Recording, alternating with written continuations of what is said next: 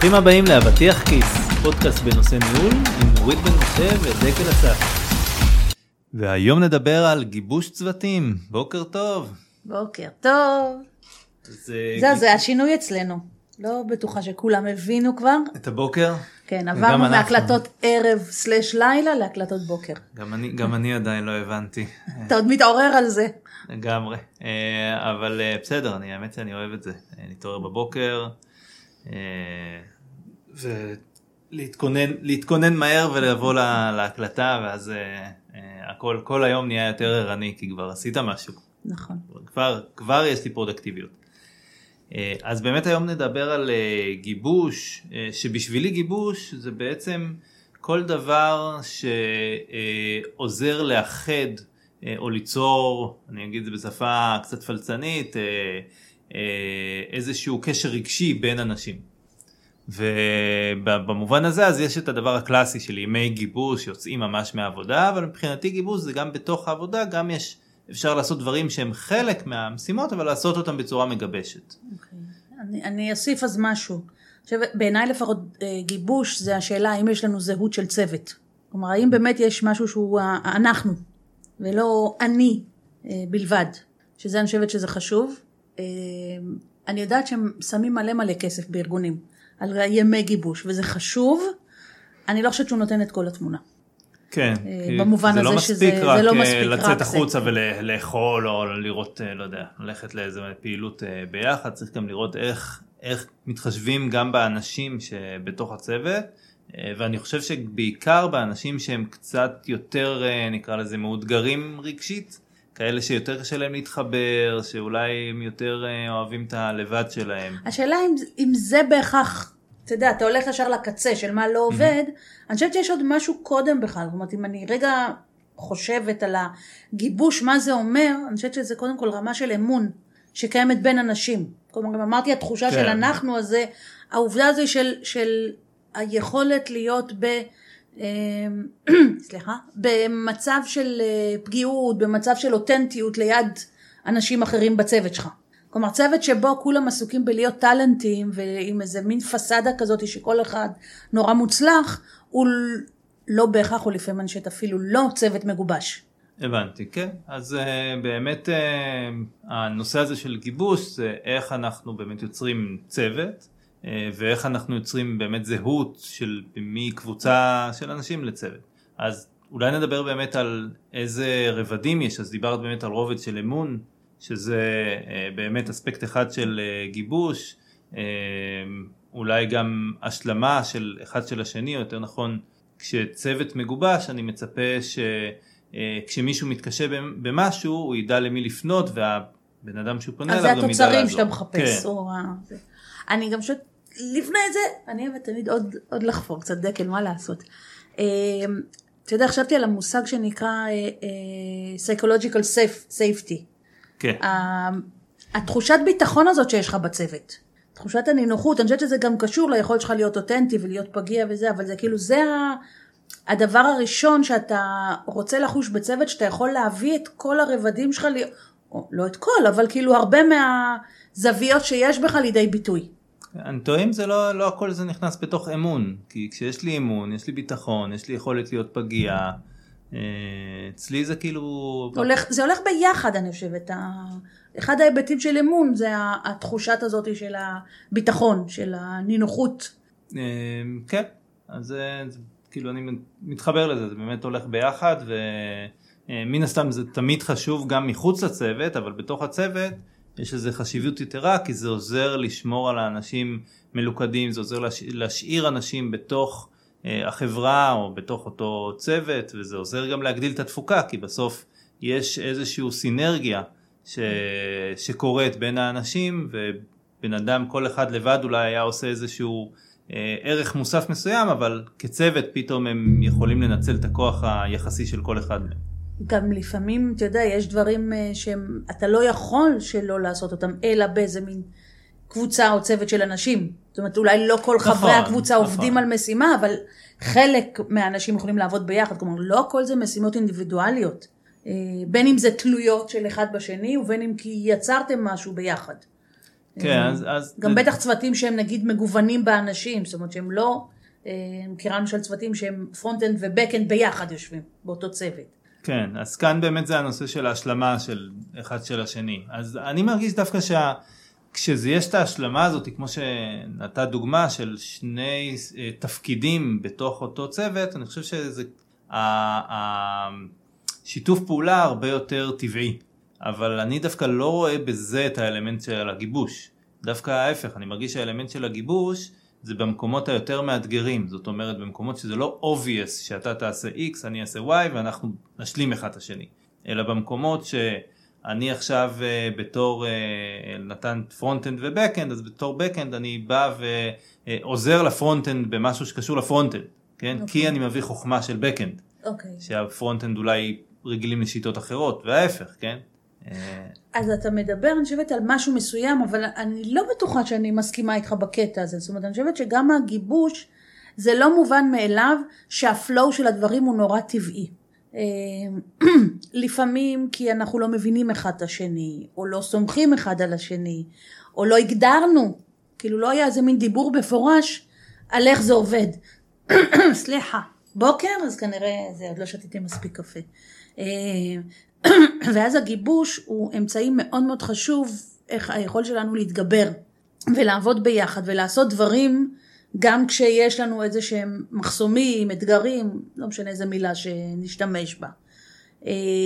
אז אני חושבת זה לא רק המיוחדים, שאתה בא ואומר, שאתה יוצא, אלא זה גם ביום יום. וצוותים שמגובשים, הם צוותים שיכולים לעלות יותר רעיונות ביחד, צוותים שמפרים אחד את השני, צוותים שמסייעים, צוותים שמהווים צוות חשיבה, עזרה פיזית כאילו בעבודה עצמה יכול להיות, כלומר התחושה הזאת שאתה חלק ממשהו אז אתה לוקח גם אחריות בעצם לא רק על מה שאתה צריך לעשות אלא אתה גם רואה את האחר ואת הצרכים שלו ואת הקשיים שלו ואת הרצון שלו להצליח ואתה שם בשבילו. אני חושבת שזה דבר שהוא מאוד מאוד חשוב וזה מה שהופך את צוות למשהו שהוא אחר מרק אוקיי יש לנו פה קבוצה של טלנטים. מסכים, אז איך עושים את זה? כרגיל, אתה יודע, שלוש אפשרויות, לא סתם, לא יודע, בוא נראה, נתחיל לדבר, נראה לאן אנחנו מגיעים. אז אני יכול לתת את כמה אגורות שלי. צריך להתחיל לעבור ולדבר בביטקוין. לדבר בביטקוין, כן, חשבתי להגיד סנטים, אבל זה רציתי להיות קצת ישראלי. אז באמת מבחינת גיבוש, אז יש את האוביה שזה יום גיבוש, שאולי... נדבר עליו עוד מעט, אבל אני חושב שזה מתחיל עוד ביום יום. זאת אומרת, ברגע שאנחנו כצוות עובדים ביחד, אז אני חושב שתפקיד המנהל זה למצוא את הדרך לעודד את השיתופי פעולה האלה, ולפעמים גם ליצור אותם. לפעמים אם הצוות ממש לא מגובש, אז המנהל ממש אקטיבי צריך לראות איך הוא יוצר, או במקרים כמו שהזכרתי מקודם, שאני מסכים איתך, זה קצת מקרה קצה, שיש אנשים שהם פחות, פחות כאלה יודעים להתחבר, ואז באמת תפקיד המנהל לבוא ולעזור ולתת להם כאילו את הבמה, כדי שהם יוכלו להתגבש עם שאר הצוות. ופה זה בעבודה משותפת, בין אם זה על ידי משימות משותפות. אני לפעמים מעודד את זה שאנשים יעבדו אפילו על אותה משימה, אפילו שהם לא באותה משימה עושים כל אחד חלק אחר, אלא ממש ביחד חושבים על אותה משימה, זה מאוד עוזר. נושא של בקרות אחד לשני, שמישהו אחד עושה עבודה, שני מסתכל, עוזר לו, אומר לו הייתי עושה ככה, מאתגר אותו קצת, דברים כאלה, ולעודד גם פגישות כאלה או, או מפגשים שמשתפים את כל הצוות. לדוגמה, אצלנו הרבה פעמים אחרי שעושים איזשהו עבודה יחסית משמעותית, אז נפגשים כל הצוות, ומי שעשה את העבודה מציג אותה, אומר עשיתי ככה, פה השתמשתי בזה, פה השתמשתי בזה, כן, ואז כאילו הצוות גם אומר, ו... כן, והצוות שגם ככה חלק ממנו כבר עשה לו, השתתף בבקרות, אבל חלק אחר פתאום רואה את זה פעם ראשונה, ואז הוא מאתגר ואומר רגע, אבל מה עשית פה, מה זה עכשיו? זה לא משהו שדווקא ייתן ערך באותו רגע מבחינת המוצר, אבל זה כן אה, ייתן איזשהו יציף ודיונים שבהם אנשים שונים יכולים להביע את הדעות שלהם. ועל ידי זה בעצם להתחבר ולהתגבש. אז זה, זה דרך שאני מאוד כאילו חושב שהנושא הזה של היום יום, תמיד לראות איך אני ביום יום יוצר את הגיבוש. דרך אגב, זה לא מוגבל לדעתי לצוות, זאת אומרת זה צוות וזה גם צוותים. כן, ברור. אם יש כמה צוותים, כאן זה קצת יותר מאתגר, כן. אולי נוציא את זה מהפרק הזה, אבל, אבל כן... ממשקי עבודה. אבל כן זה גם חשוב בלבול. לראות איך, איך, אני, איך כמה צוותים יכולים אה, ליצור את הסינרגיה הזאת גם. אני אוהבת הרבה פעמים להתחיל, אתה יודע, נגיד שאני עושה אימונים של צוותים, לא מזמן היה לי אחד כזה שבו אנשים בתוך הצוות לא הסתדרו אחד עם השני. ומצד שני זה צוות שנחשב מאוד מאוד עם אה, מוניטין טוב. ואחד הדברים היה להתחיל לדבר על איך אנחנו עובדים ביחד. מה, מה נכון לנו, זה יכול להיות אם אתה ואני עובדים ביחד, רגע לדבר, לעצור ולדבר לפני שקופצים למשימות, אלא מה חשוב לכל אחד מאיתנו, שאני חושבת שזה נושא שהוא קריטי. והדבר השני, אם הסתכלנו, או, או דיברנו מקודם על העניין הזה של, ה, של הביטחון הפסיכולוגי בעניין, ושל התחושה של האמון, זה קצת להכיר אחד את השני. כלומר, אז אם יש לך חבר צוות שהוא חדש, ולא מכיר, אז קודם כל חשוב לפני שהוא זורקים אותו לעבוד עם מישהו, שיהיה גם את הרוטינה הזאת של הם הולכים לאכול ביחד, הם יושבים לדבר קצת, להכיר, כי ההיכרות הזאת היא עושה משהו, mm-hmm. ועוזרת אחרי זה להתגבר על הדברים. והדבר השני זה לדבר על, באופן יזום, לדבר על איך אנחנו הולכים לעבוד ביחד. מה חשוב לכל אחד מאיתנו, מה קורה אם יש בעיות, איך אנחנו הולכים לתקשר בינינו, כאילו כל מיני דברים שאנחנו לפעמים לא, לא עוצרים לדבר, ואחרי זה הם יכולים ליצור המון רעש ובעיות. אז זה, זה נשמע כמו משהו שאני מכיר אותו בתור סדנאות כאלה של roles and responsibility. אני לא יודע אם המילה סדנה אולי קצת גדולה כאן, אבל, אבל כן לבוא ולחשוב, אוקיי, מה התפקיד של כל אחד בכל הצוות, ואיך, ומה, ומה תחום האחריות. אני אומרת משהו יותר מזה.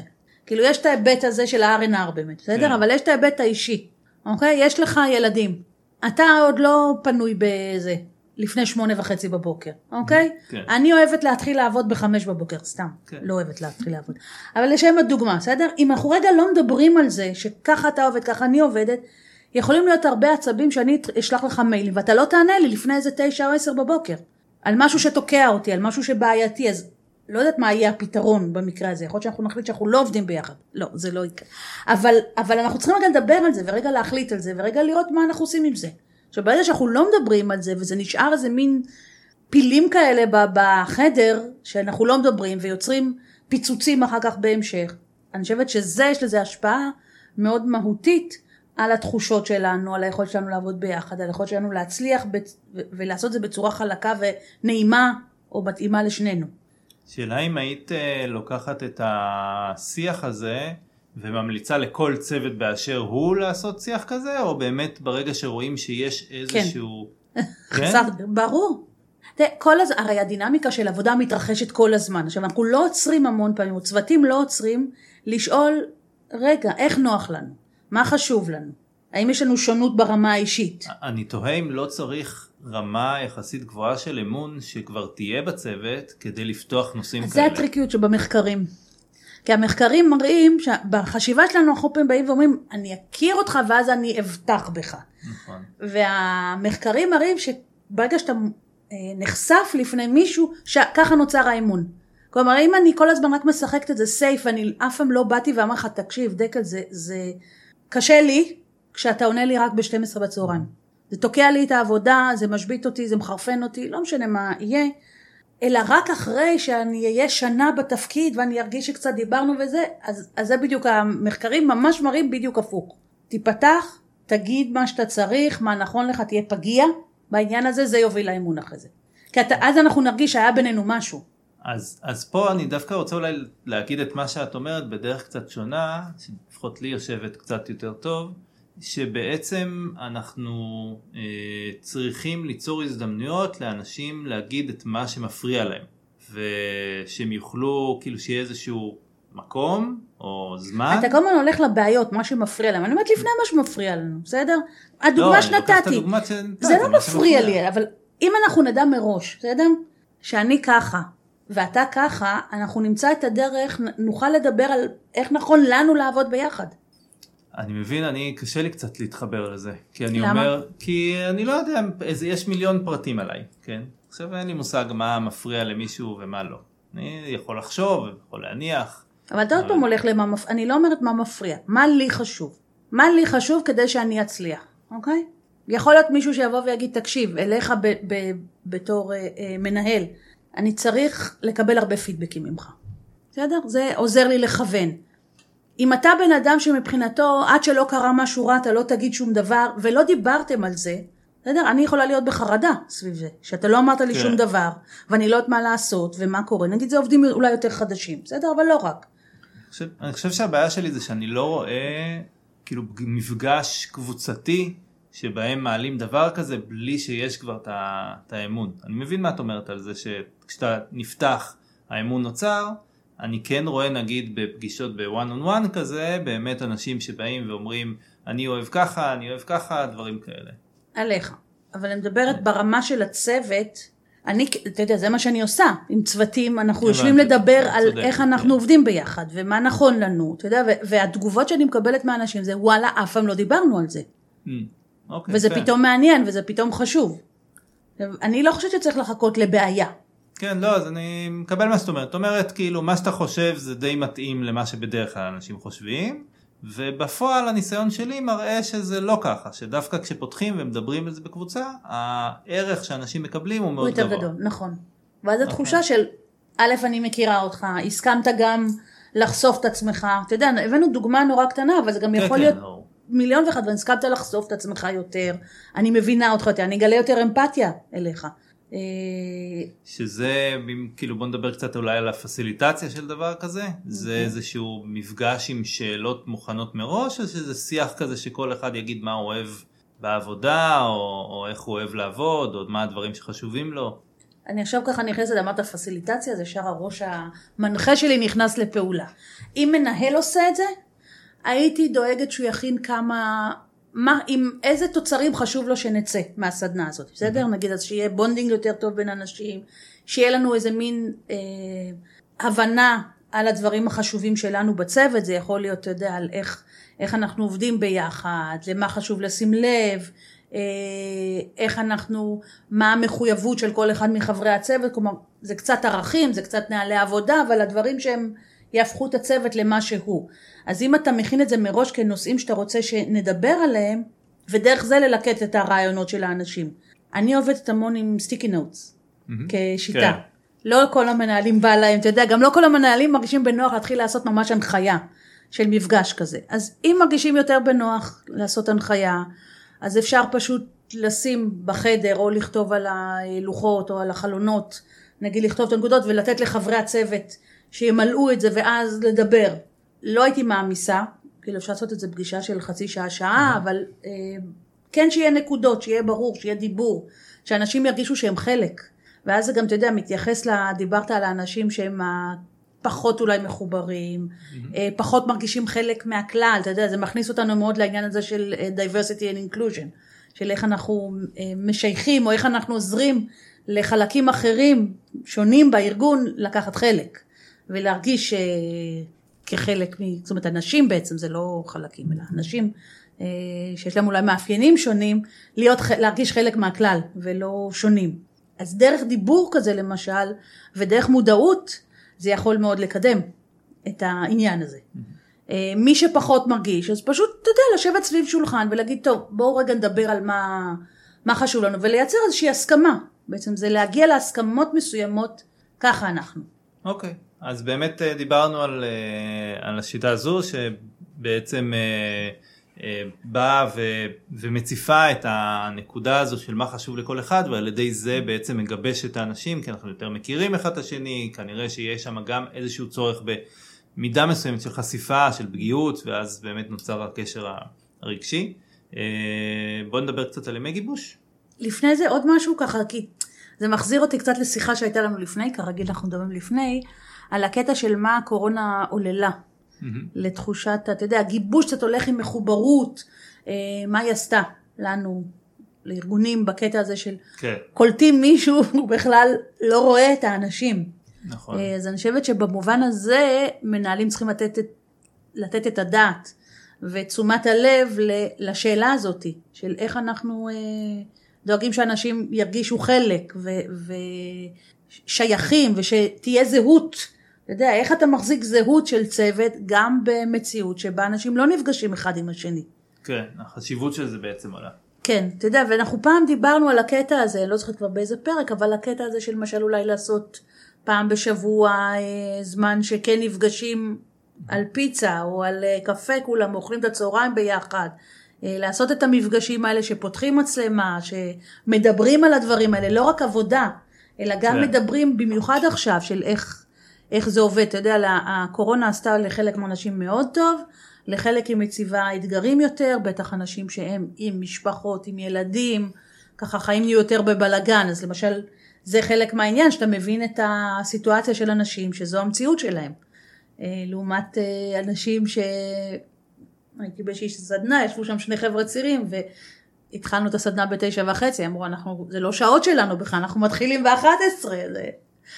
אז זה גם חלק מהעניין, כי זה זו, אתה יודע, זה שנות, איך אתה מכיל את זה, אז אני חושבת שגם במיוחד בקורונה, לתת לזה דגש, לעבוד עם זה, לא, לא, לא להניח שזה ייפטר מעצמו, יתפתח לבד, יקרה, כן. אתה יודע, אלא כאילו אתה כמנהל, אני חושבת שאתה צריך לשים דגש על זה, שבאמת, אתה מצליח לייצר שיחה שהיא שיחה צוותית שמדברת על הדברים האלה, וגם דואג שאנשים כל הזמן יתערבבו אחד בשני, ידברו, כאילו גם נגיד בוואן און וואנים, זה לא רק אתה מול הבן אדם, זה גם אתה רוצה לבדוק איך הבן אדם מול האחרים, ואיך הוא חווה את הסך הכל הזה שהוא אליו משתייך. בעצם ליצור אינטראקציות ולראות איך אנחנו באמת לא מזניחים וכן שמים דגש על הנושא של גיבוש, במיוחד בעידן היום של הקורונה, דרך אגב, במיוחד גם עם אנשים חדשים בצוותים. כן. כי הם באמת רק מגיעים, יש כאלה לפעמים שהיו עוד לפני הקורונה, ואז הם, זה עוד נשאר להם הזיכרון של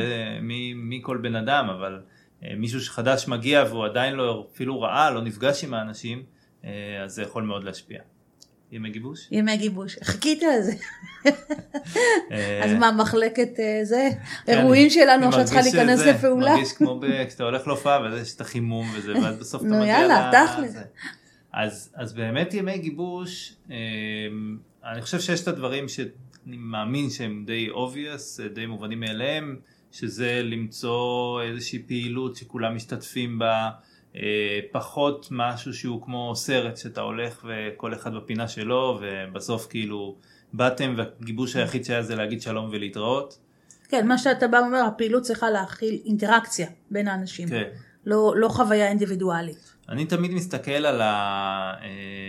סד... יש סד... כל מיני סדנאות גיבוש כזה שעושים כן. ממש הפעלות, כן. אז במי כיף בדרך כלל פחות הולכים לשם, אבל כן מחפש דברים שהם בסגנון, לדוגמה ללכת לעשות איזשהו משחק שהוא משחק קבוצתי ביחד, או לא משחק קבוצתי, אפילו משהו כמו גולף שאתם כן אחד ליד השני ו- ועושים איזשהו אה, אה, סשן כזה שאחרי זה אפשר לצחוק, חבטת, לא, הכדור עף לך וכל מיני אה, מקום שיכול ליצור כל מיני מצבים אה, אה, שהם אחרי זה חוויות, כן, זה, זה כאילו אחד ה... אחד הדברים שחשוב להבין, וגם בתוך הגיבוש, אני חושב שביום גיבוש עצמו, גם למנהל יש תפקיד בלעודד את האינטראקציות האלה, בליצור איזשהו הוואי. אני תמיד מרגיש כמו איזשהו מדריך בקייטנה, כאילו להפעיל את האנשים, זה שירים, ו- ולבוא וקצת ליצור כאילו אנרגיה, כי לפעמים אנשים באים ויש חלק מהאנשים, זה פעילות מאתגרת בשבילם. כן, לא כולם בהכרח כן. אוהבים את זה. לאו דווקא, זה לא, לאו דווקא הקומפורט זון שלהם, או הם יכולים ליהנות מהעבודה עצמה, אבל הם לא, לא תמיד יודעים איך להתנהל בתוך, ה, בתוך הקבוצה מחוץ לשעות העבודה. אני, אני, ארגונים מאוד משקיעים בזה, בטח ארגונים שיש להם כסף, אתה יודע, עולם ההייטק וזה משקיע המון ב, ב, לעשות אירועים מאוד נוצצים ומושקעים ודברים כאלה. אני רואה הרבה ערך ברמה האישית, בתחושת ה... אנחנו ביחד כצוות, אנחנו חלק מהארגון וזה. אני חושבת שאם אנחנו מדברים על הצד הזה שדיברנו של איך אנחנו עובדים ביחד, איך אנחנו מצליחים, מה זו בכלל הצלחה וזה, הימים האלה פחות נותנים מענה בעיניי לפחות. זאת אומרת, פעם הייתי בעצמי מנחה כל מיני, אתה יודע, בוא נעשה משחקים שדורשים עבודת צוות, פתרון בעיות. אני לא יודעת, אני מרגישה שהם מתפוגגים, הם לא מצליחים להיות מוטמעים, בעוד שנגיד ממש שיחה מוכוונת לזה עושה את העבודה. או תהליך אימון של צוות עושה את העבודה, אז עדיין אני חושבת שיש לזה המון, עצם היציאה מהשגרה, עצם זה שאתה מכיר מישהו מחוץ למרחב הזה, למרות שאתה יודע, אנחנו ישראלים, אז אנחנו כאילו, יש לנו תמיד, מהר מאוד יש שיחות על מה המצב האישי, ואיפה אתה גר, ואיפה למדת, ואיפה עשית, לא יודעת מה, צבא, או שירות לאומי, או למדת, כן. כאילו, אז אנחנו כן יותר מכירים אנשים, עדיין, אני חושבת שזה נותן אפשרות להכיר קצת דברים אחרים, זה נותן אפשרות לעשות, לא רק לדבר עבודה, לדבר גם את עצמנו, להתחבר יותר, להרגיש את הביחד הזה. אז אני חושבת שזה ממש חשוב, וגם לה, להתעברר מהיום יום, שהוא, כן.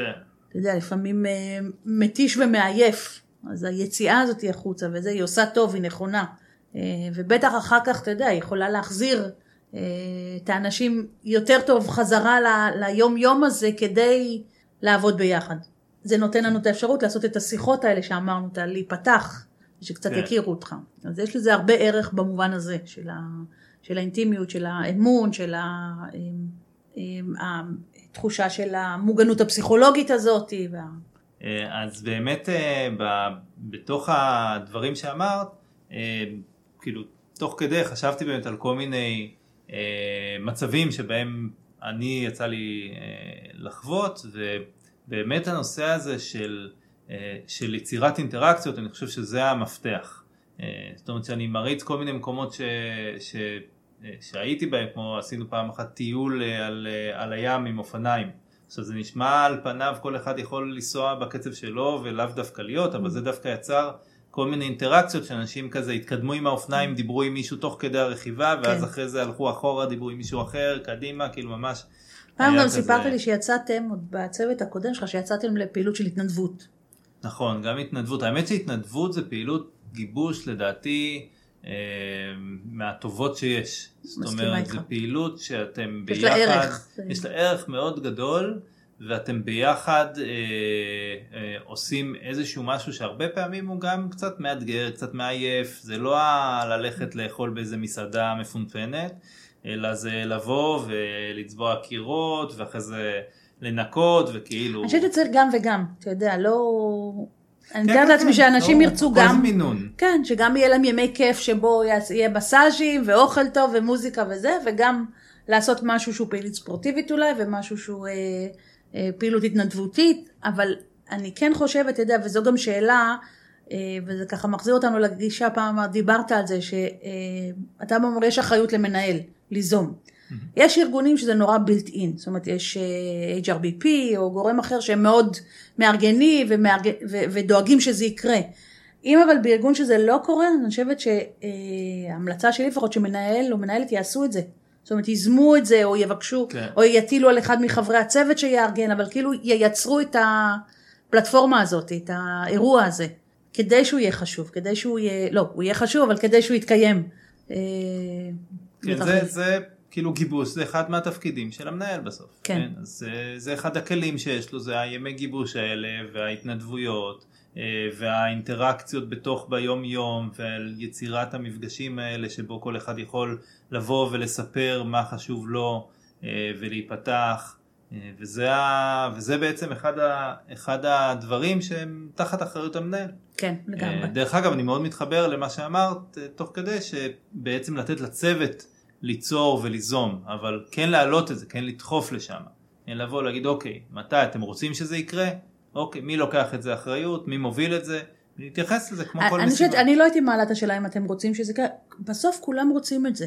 אתה יודע, אולי מה יהיה בזה מבחינת תוכן יכול ליצור איזה שהם גיוונים בעמדות, ומי עושה את זה זה דבר שני, אבל אני חושבת, זה שזה צריך להתקיים, זה בסוף מה שנשאר בנו גם, אתה יודע, זה החוויות האלה שנצברות ביחד, ההיכרות עם אנשים, התחושה של וואלה, אתה לא רק דקל המנהל, יש לך עוד משהו, פתאום דיברת על הבנות שלך, פתאום דיברת על אינבל, פתאום סיפרת משהו מהילדות שלך, זה כאילו נותן לי את התחושה של ביחד, שיתפת למשל גם באי ההצלחות שלך, אתה יודע, לא דיברנו על זה, אבל כמה למשל צוות מכיל את האפשרות לטעות. כן. כחלק מהפעילות שלו. זה גם כן התחושה של גיבוש, שאנחנו גם מכילים.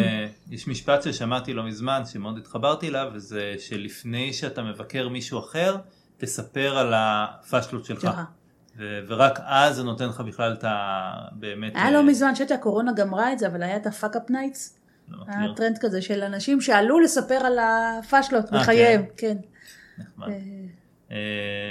אז כן, אז ממש כאילו, טוב, זה תמיד באמת דבר שאתה, שכאילו, אתה יכול ללמוד ממנו ויכול לתת פידבקים ו... אתה גם מרגיש תחושה נכונה. סיפר לי בדיוק מישהו, הוא עושה מילואים באיזושהי יחידה מובחרת, אז הוא אמר שה... בתהליכי הגיבוש בצבא, אז הוא אומר לאנשים, אני שלום, אני קוראים לזה וזה, ואני אה, נפלתי מקורס טייס, בתור התחלה, כן. וזה לא קורס טייס, הוא עושה גיבושים אחרים, אבל את הקטע הזה של כן, אין, אין מושלמות, ו- וכולנו אה, צוברים גם אכזבות, אה, כישלונות, אה, דברים שלא הצליחו לנו, וזה נורא חשוב גם כן, לקטע הזה של התחושת ביחד, של הזהות, של האמון, כן, אז, אז אם אני ככה מסכם את הקו כאילו שמתחיל להיווצר לי בראש בנוגע לגיבוש, זה מרגיש לי שבסופו של דבר לחשוב על איך אני יוצר אמון, וזה הפעולות שאני רוצה שיהיו בגיבוש. כי בסופו של דבר האמון הזה, זה מה שיוצר את הביטחון, וזה מה שיוצר גם את הגיבוש, וזה גם יוצר את הסינרגיה. וברגע שמשקיעים באמון, וכשאני מסתכל ואני אומר, אוקיי, איך אני אגבש? אני חושב על זה שמעכשיו אני צריך לחשוב איך אני יוצר אמון. והפעולות האלה זה הפעולות שבאמת שיביאו. גם מגבשו. כן. הקשבת יפה לפרק, דקל. הסתדלתי. להיות ערני למרות השעה. אז uh, תודה רבה לכם. ואתם יכולים uh, לשמוע עוד uh, פרקים שלנו באתר שלנו, נורית בי אם נקודה קום. תודה.